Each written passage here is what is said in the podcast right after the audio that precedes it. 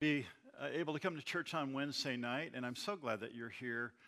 I hope you're enjoying this study through Exodus, and as much as I am, because there's so many parallels to who Jesus is in the New Testament and all that Jesus does. We see types of Jesus throughout this story, and that's what makes it so exciting for us to study.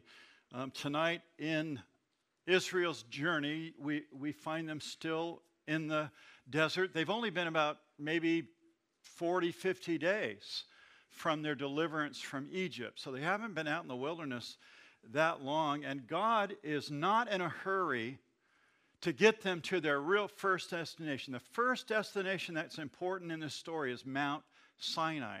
Because you know what happens at Mount Sinai, right?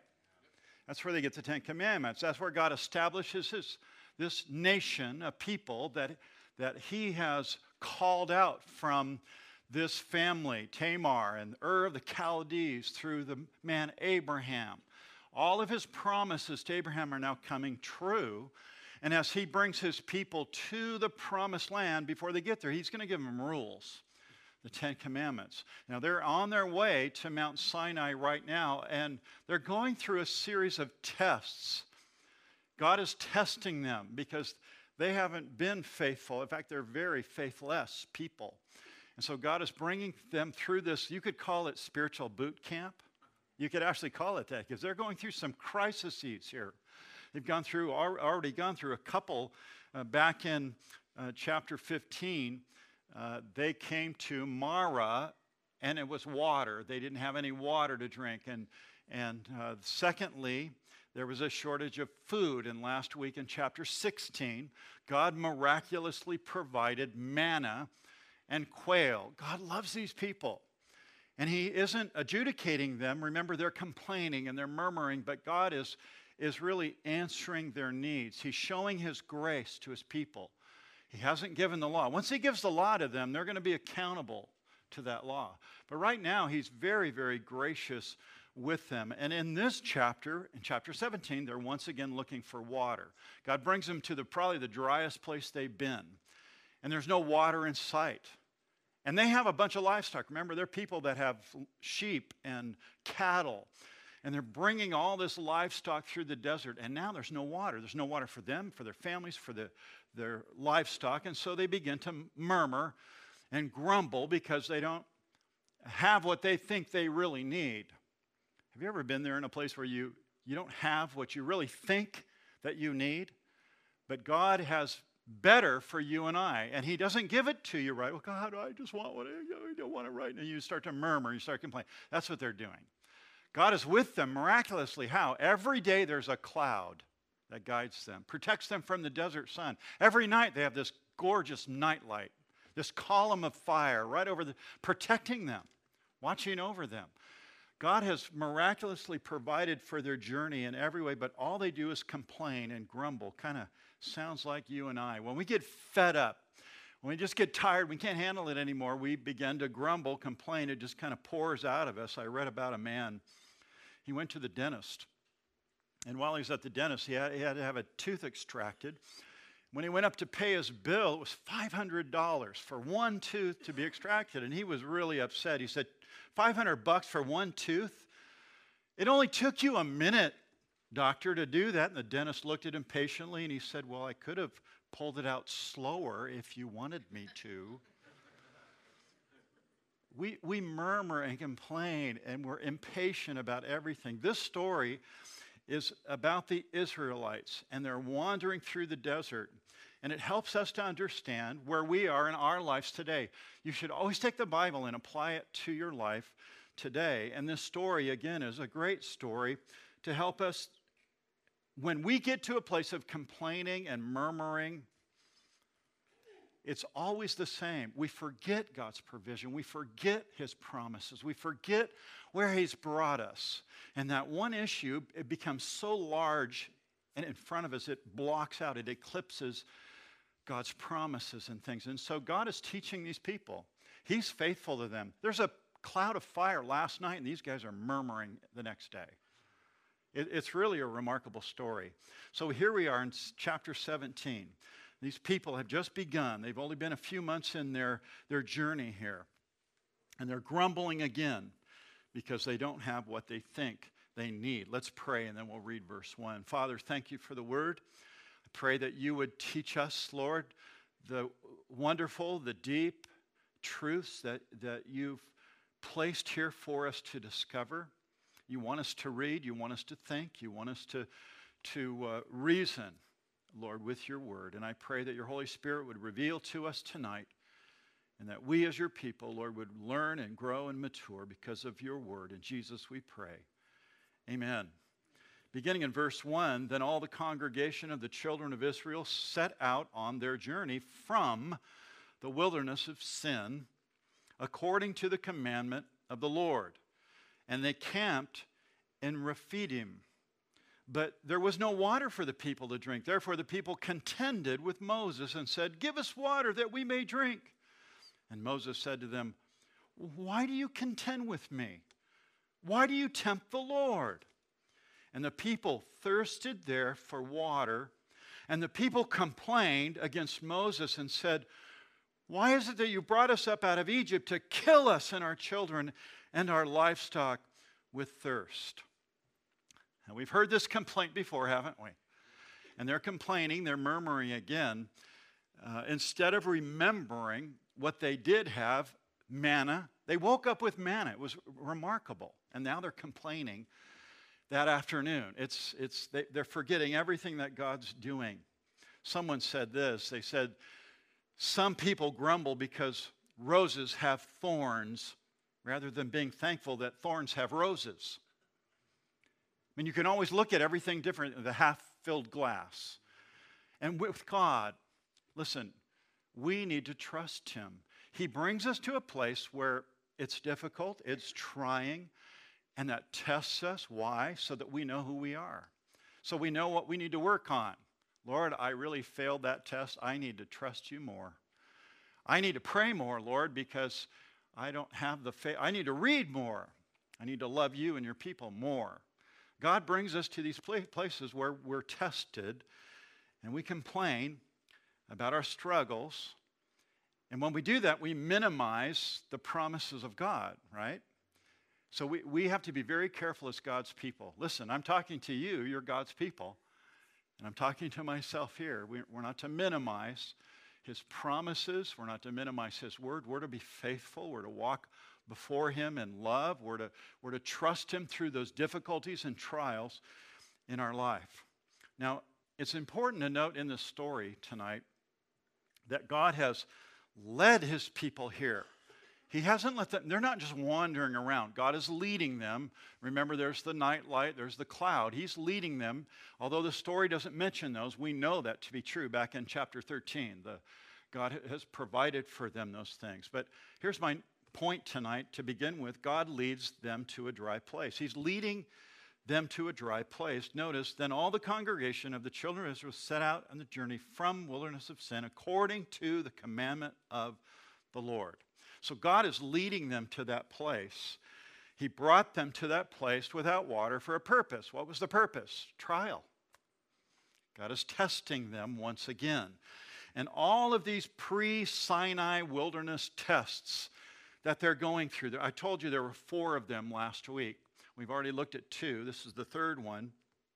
And all of these tests that God is bringing them through are designed to prepare them for when He gives the law to them. Because when He gives the law to them, He's going to hold them accountable in a different way than in these original tests that we're reading about in these pre chapters here before they get to Mount Sinai. Each time in each test is the same. They start their journey, God leads them miraculously with a cloud and, and of, of, fire and, and uh, shade.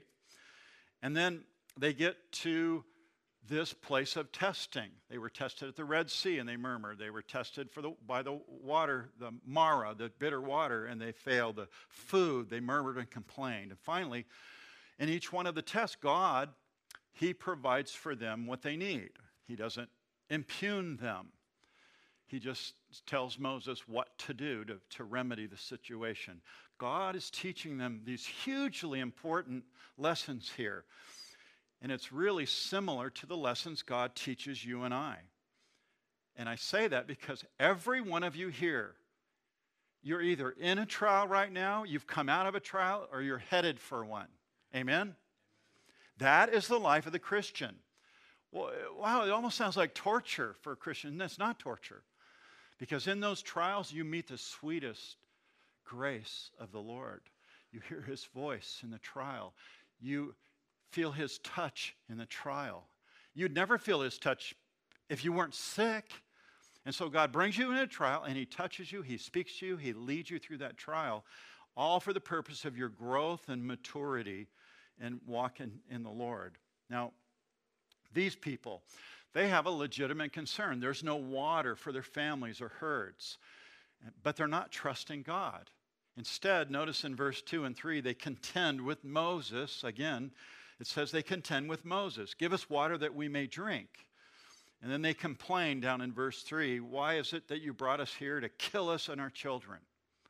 That's their complaint. Now, the way it's worded here, if you think about it, the way they're wording their complaint, it's le- legal in nature. In other words, it's carrying an, the idea that they're making a charge against Moses here.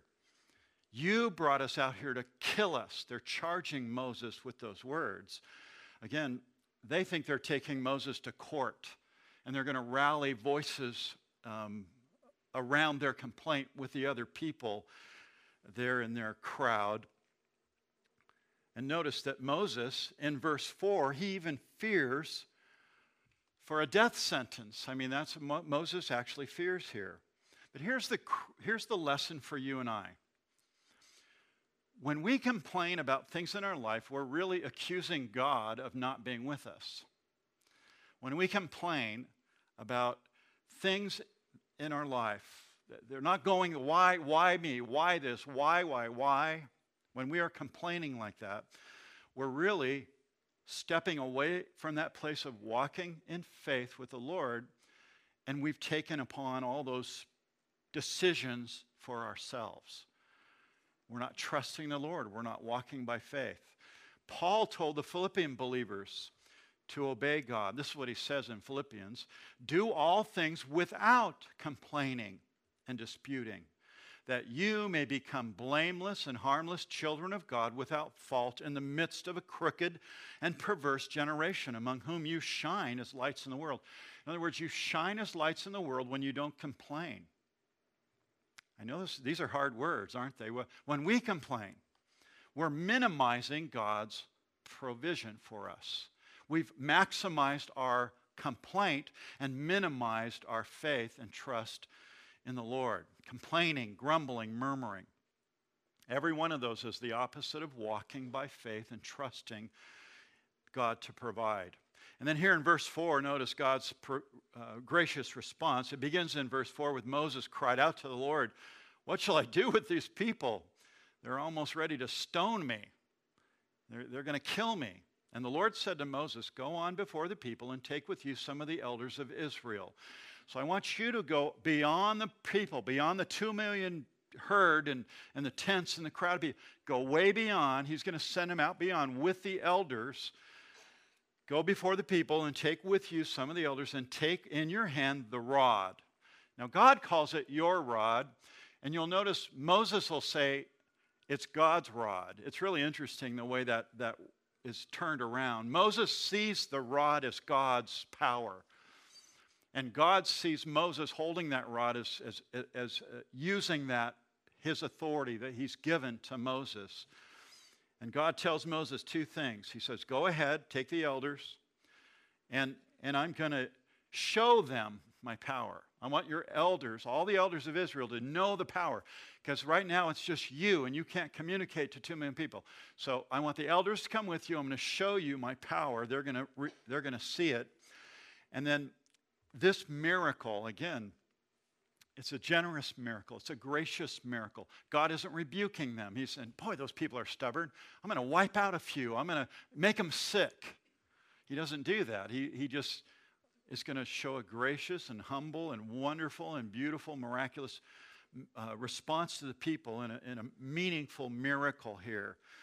Because in striking the rock, Moses, he was doing something that pictured what God would do in the future in our redemption and delivering us. This whole episode has so much in common with your redemption. Now, I want you to go back to 1 Corinthians. Hold your place here. I want you to, I, you've got to see this. I've got to make this correlation. You've got to see this in your brain here. 1 Corinthians chapter 10 is where Paul writes about this very episode the children of Israel wandering through the desert wilderness.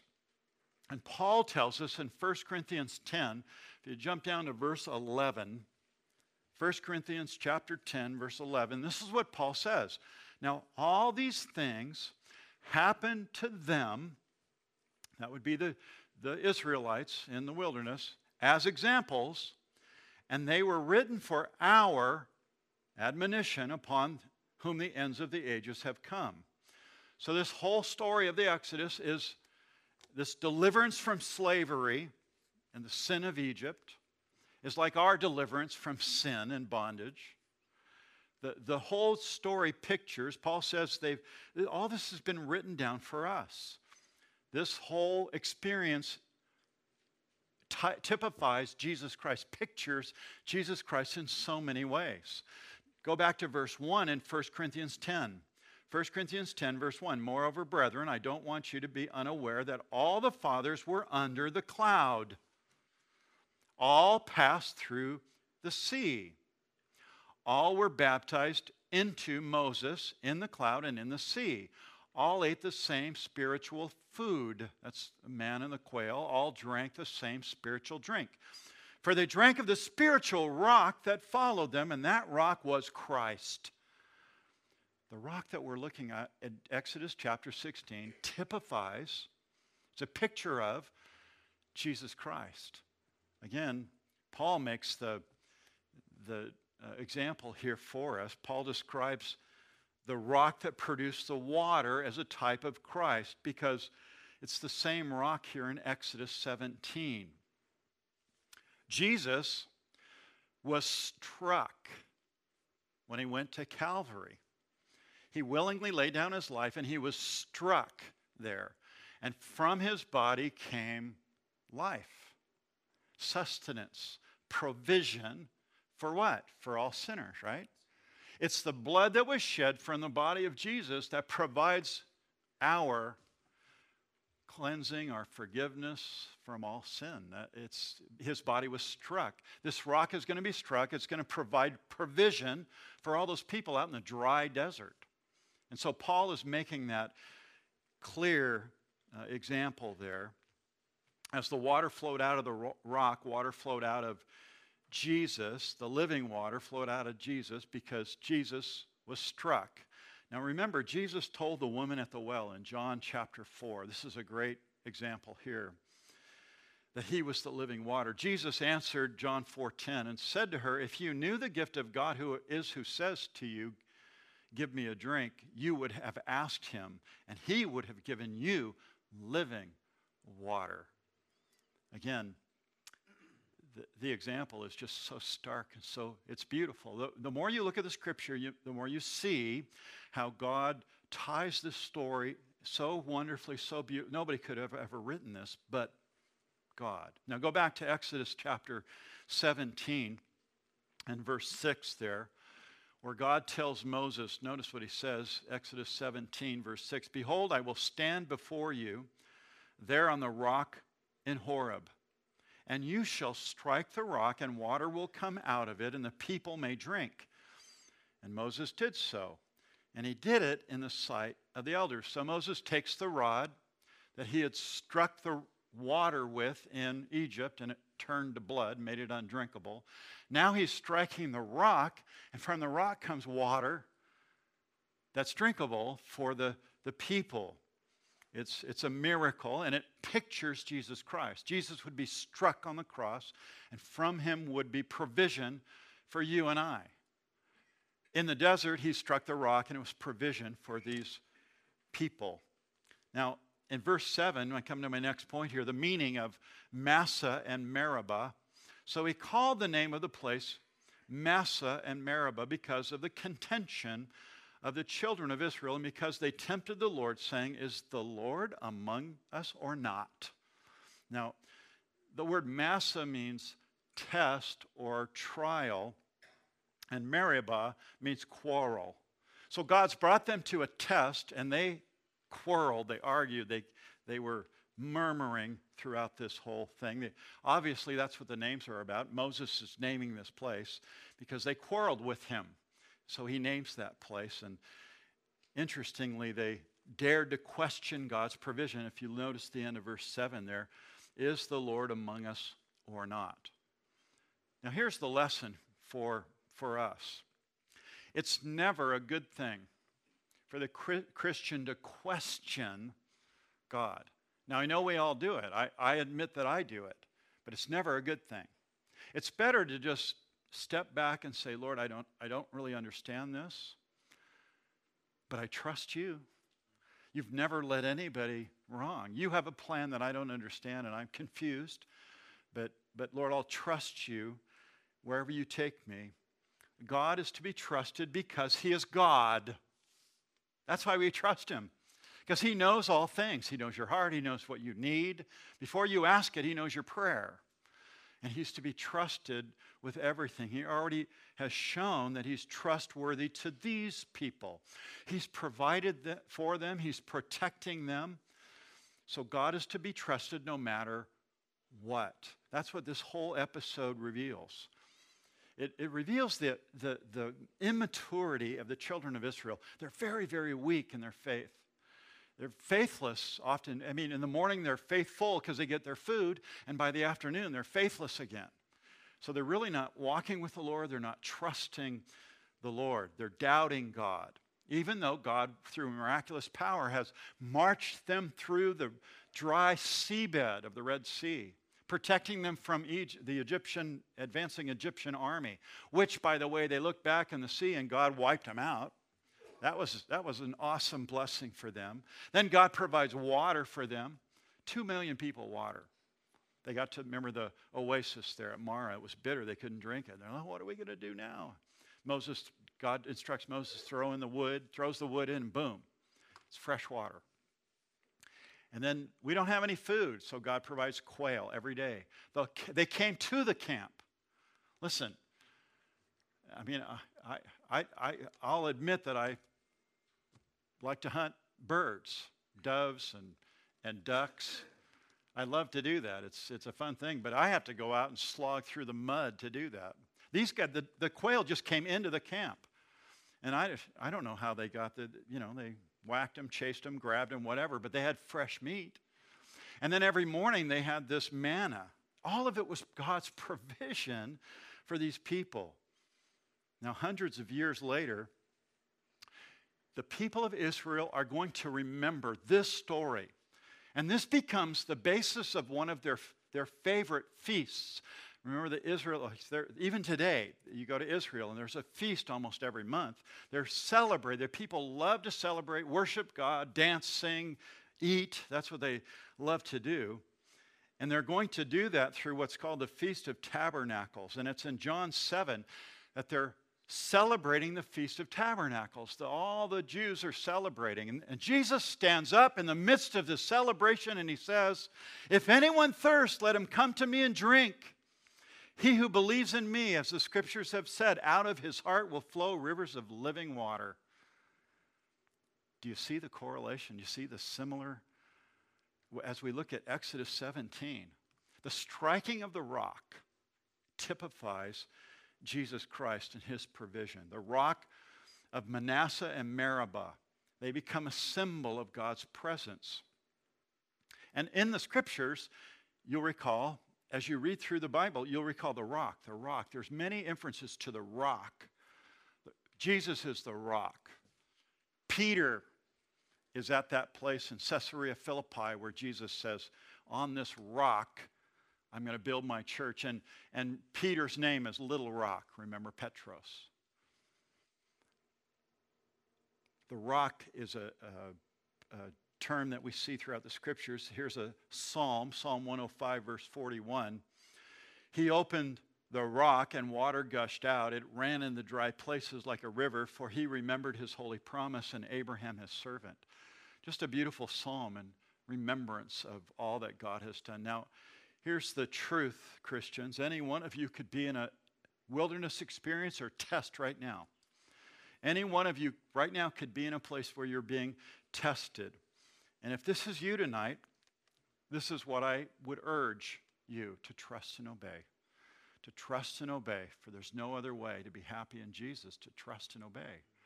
You just need to trust the Lord through your trial and through your difficulty.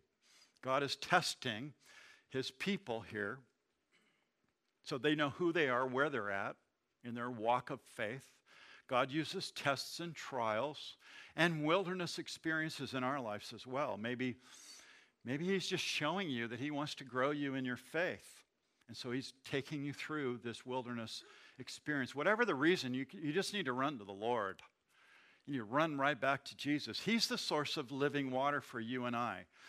He can answer your need, He can provide you what you need.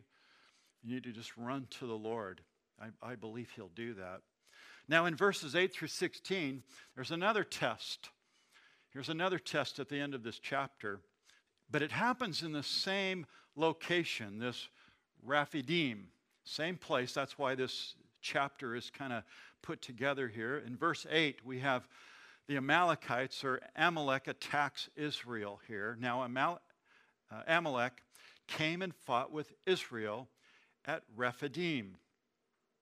Now, if you remember Amalek. Amalek was the grandson of Esau. The children of Israel come from which patriarch? Jacob. Jacob's name was changed to Israel. That's why it's called the children of Israel. Jacob had a twin brother. His name was Esau. And so these are the people that were outcasts. Remember the birthright and the whole story and the way that Jacob ripped off his brother, connived and schemed and stole from him his birthright? And how Esau, you know, for, for a little porridge, you know, gave his birthright away. He despised his birthright. Well, this is his family. And they're wandering, they're, they're nomads out in the desert. And now they've come together. Now, we're not sure why this battle takes place. Could have been because the children of Israel have water. There's no water in the desert. Maybe it was over water. I don't, I don't know. Could be because they remembered their great, great, great, great, great family member, Esau, and, and all the trouble. What, you know, we just really don't know. But these people are the descendants of Jacob's twin brother, Esau, and they attack Israel there in the desert. And in, according to Deuteronomy 25, look at this verse with me they were picking off the stragglers from the back end here. Deuteronomy 25. Remember that Amalek did to you on the way as you were coming out of Egypt, how he met you on the way and attacked your rear ranks, all the stragglers at your rear. So uh, the Amalekites were coming, maybe stealing whatever they had, the, the stragglers. So you have this big, massive group, two million people moving, moving, moving. And way out on the fringe, there was the stragglers and they were attacking. You know, criminals always do that. They attack the vulnerable, right? And that's what they were doing there. So Moses here, he's going to he's going to choose someone that is very very important in the rest of the story and, and in the Bible. The next important person in the Bible after Moses. You know who he is, but Moses tells Joshua, he picks Joshua to fight this battle. Maybe Joshua's muscle bound, who knows? Obviously a young man. Moses is over 80 years old, by the way, in this story. So maybe he's figuring, no, I don't think I can run this battle here. So I'm going to pick a younger man, and I want you to go pick some other younger men because you're going to have to go fight these, these people here. In verse 9, and Moses said to Joshua, Choose us some men and go out and fight with Amalek. Tomorrow I will stand on the top of the hill with the rod of God in my hand. Again, it's important to note that it's Joshua here. We're introduced to him in the story. So Moses not only trusts Joshua, but he trusts Joshua to choose others to fight with him. And it's always good to remember, too, as, as we ever, whenever you mention that name, Joshua, remember that was our Lord's real name. Did you know that? We say Jesus, that's the Greek name. The Hebrew name is Joshua or Yahshua. So Jesus' real name is Joshua. Again, do you see the similarity here in the scripture? Again, we're all these things are so important for us, and we see them. You should go, wow, that's cool. Wow, look how God works. But again, it's Joshua now who we are introduced here in this story. And Joshua becomes another type of Christ in this great story because it was Joshua who fights and conquers the enemies of his people. Just like Jesus defeated our greatest enemy, number one, Satan, number two, death. On the cross of Calvary, Jesus defeated death. I love what Paul says in 1 Corinthians he says this He says, Oh, death, where is your sting? Oh, Hades, where is your victory? The sting of death is sin. The strength of sin is the law, but thanks be to God who gives us the victory through our Lord Jesus Christ. We don't even have to fear death as believers because Jesus defeated death on the cross by his resurrection. But again, this parallel between Joshua of the Old Testament and Jesus of the New Testament is worth talking about, or at least pointing out here. Now, in verse 10 through 13, we have the course of the battle. Notice, so Joshua did as Moses said to him and fought with Amalek. And Moses, Aaron, and Hur went up to the hilltop. So Moses goes up to the hilltop because he's going to look down and see the battle. He's going to kind of watch over what's happening on the battlefield there. Verse 11 So it was when Moses held up his hand Israel prevailed. But when he let his hands come down, Amalek prevailed. But Moses' hands became heavy, so they took a stone and put it under him, and he sat down on it. And Aaron and Hur supported his hands, one on one side, the other on the other side. And his hands were steady until the going down of the sun. Now, that little phrase there, held up his hand, it just describes something very endemic or, or the same thing. When you go to Israel, Israel, Jews, they don't pray like this. They don't pray like this. Israel say, Oh God of the heavens, would you come down and help us? Come and heal my mother or help my situation. The Jews always pray like that. We're the ones that pray like this. I think that was a Sunday school teacher's ploy to get their classroom under control bow your heads and close your, close your eyes. What? Close your eyes, you know, when you pray. But the Israelites, they never did. They held their hands up. This is a picture of Moses. Why is he holding his hands up? He's in prayer. He's saying, God, strengthen your people. He's holding his hands up and he's in an act of prayer. As long as his hands are held up and, and he's in that place of prayer, the Israelites prevail. But after a while, I mean, have you ever stood there for a while like this? I mean, we don't stand long enough you know, in worship time like this, but even in a few short minutes, your arms get tired. Can you imagine all day holding your arms up? So now he's got this support from Aaron and Hur, and as long as they hold his hands up, representing the prayer to the Lord, the army of Israel prevails. Again, this is one of those real interesting things about prayer.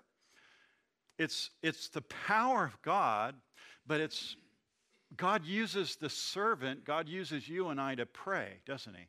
It's a real mystery. Prayer is such a, a, a divine mystery. God allows you to participate to get things done as you pray and as you ask the Lord. Uh, he, he does certain work when people pray, and so we're to keep praying. As long as Moses kept his hands up, they prevailed. Again, it's, it's interesting man's activity and God's power. They, they kind of come together here in prayer.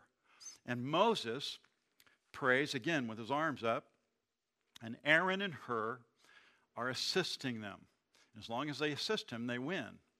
So God here is supplying his power to those that are praying. This is an interesting thought about prayer. I think we're having our week of prayer come up. It's the first week in May, and I hope that you will come and participate. We're going to do Sunday night Monday, Tuesday, Wednesday night, and Thursday afternoon. And you don't have to be at every one, but you should come out to one or two, or you should come to as many as you can. Without prayer, this church has no power. Without prayer, this ministry has no power. It's, it's, it's a mystery, but God's power and man's activity in prayer work together. And we need to be a people that pray. God supplies his power as a result of their prayer. Notice verse 13. So Joshua defeated Amalek and his people with the edge of the sword. Why? Because Moses was praying, because of that prayer that was going on. That's a great lesson for us tonight. Just as Israel depended on God for their victories, we have to depend on God and his power through prayer for ours. There are people in our fellowship that are sick. Have you been praying for Pastor Sergio? Have you been praying for some of these people in our fellowship that are really struggling? They're hurting. Are you praying for them? Are you interceding for them? Because it's through those prayers that, and I, I how many people have to pray before God hears? God knows He hears already. But why does God use our prayer? Because He enjoins us, He allows us to participate. It's a, it's a very spiritual and, and very, it's hard to even describe, but we're called to pray, so we must pray as a people. And as we pray, God does these wonderful, wonderful works. That's why Paul says this. Notice behind me on the screen, Philippians 4 Be anxious for nothing, but in everything by prayer and supplication with thanksgiving.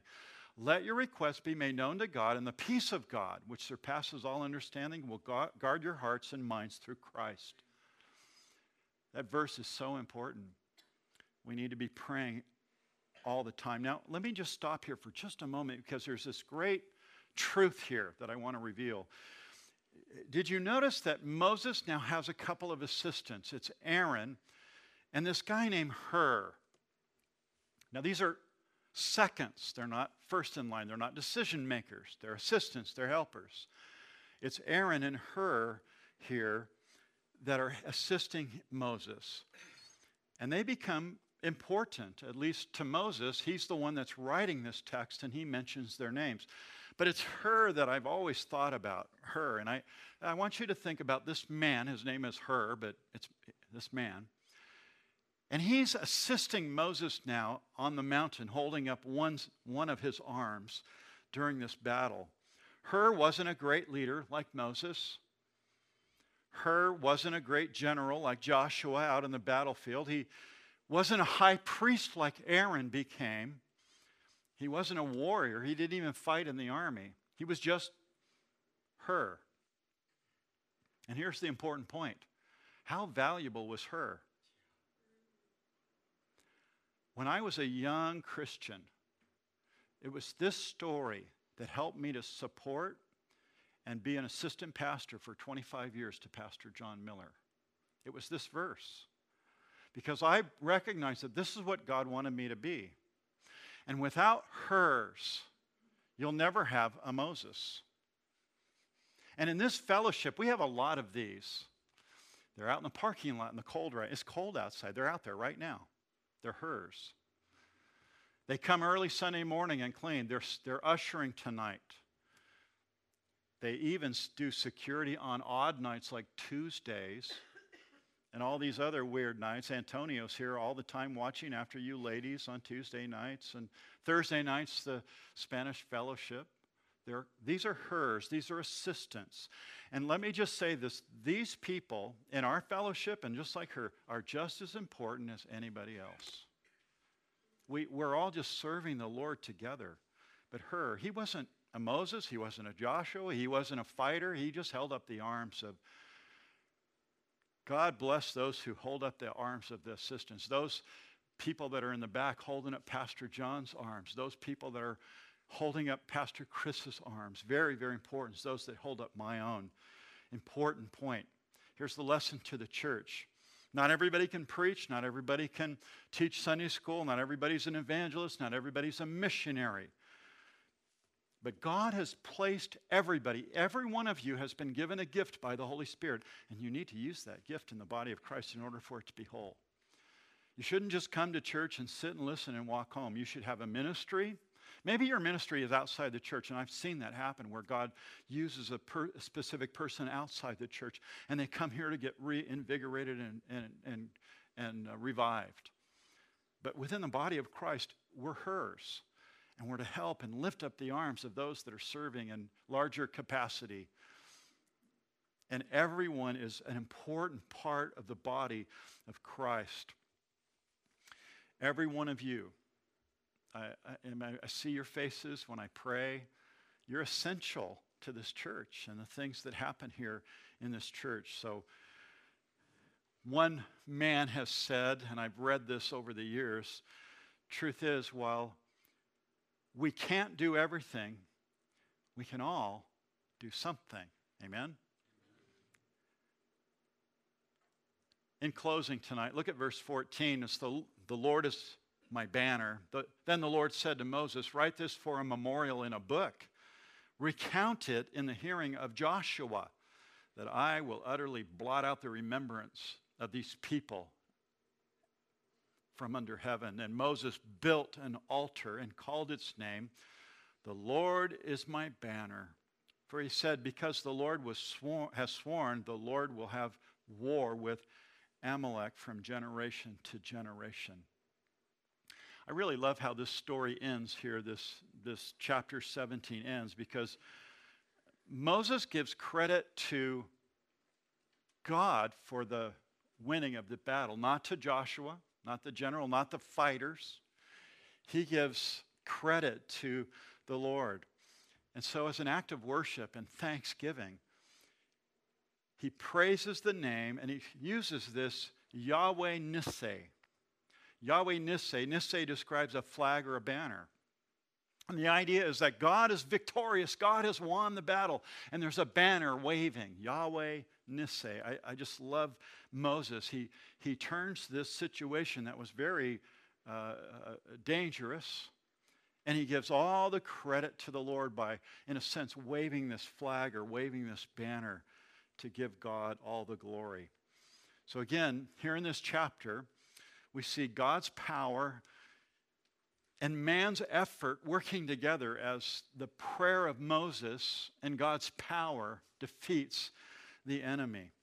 And then Moses, he strikes the rock. But only God could bring that water for provision out of that rock, just as Jesus was struck and he provides provision for every sinner. Joshua fought, Moses prayed, and God gave the victory over that battle with the Amalekites there. It's, it's a beautiful story. I love that banner that the Lord is my banner, Yahweh Nissi. The Lord has won, the Lord has conquered the fight. Beautiful story. Let's pray. Father, I thank you for the word. What a l- glorious, glorious uh, ending to this, this first battle of the children of Israel. There'll be many more to come. And yet, Lord, you're teaching them through each trial and each test. And so, Lord, I, I just pray for any in the congregation here tonight that are going through difficulties, trials. Maybe they're in the wilderness wandering.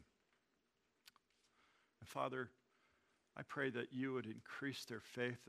Word says that faith comes by hearing the word of God.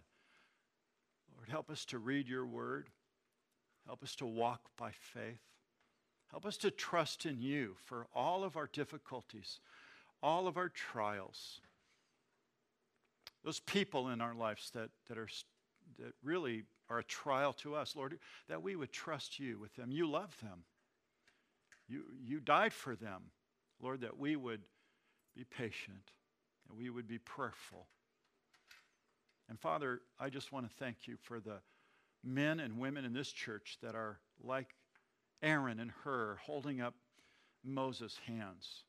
I thank you for the men and women that hold up the hands of this ministry and the different servants here.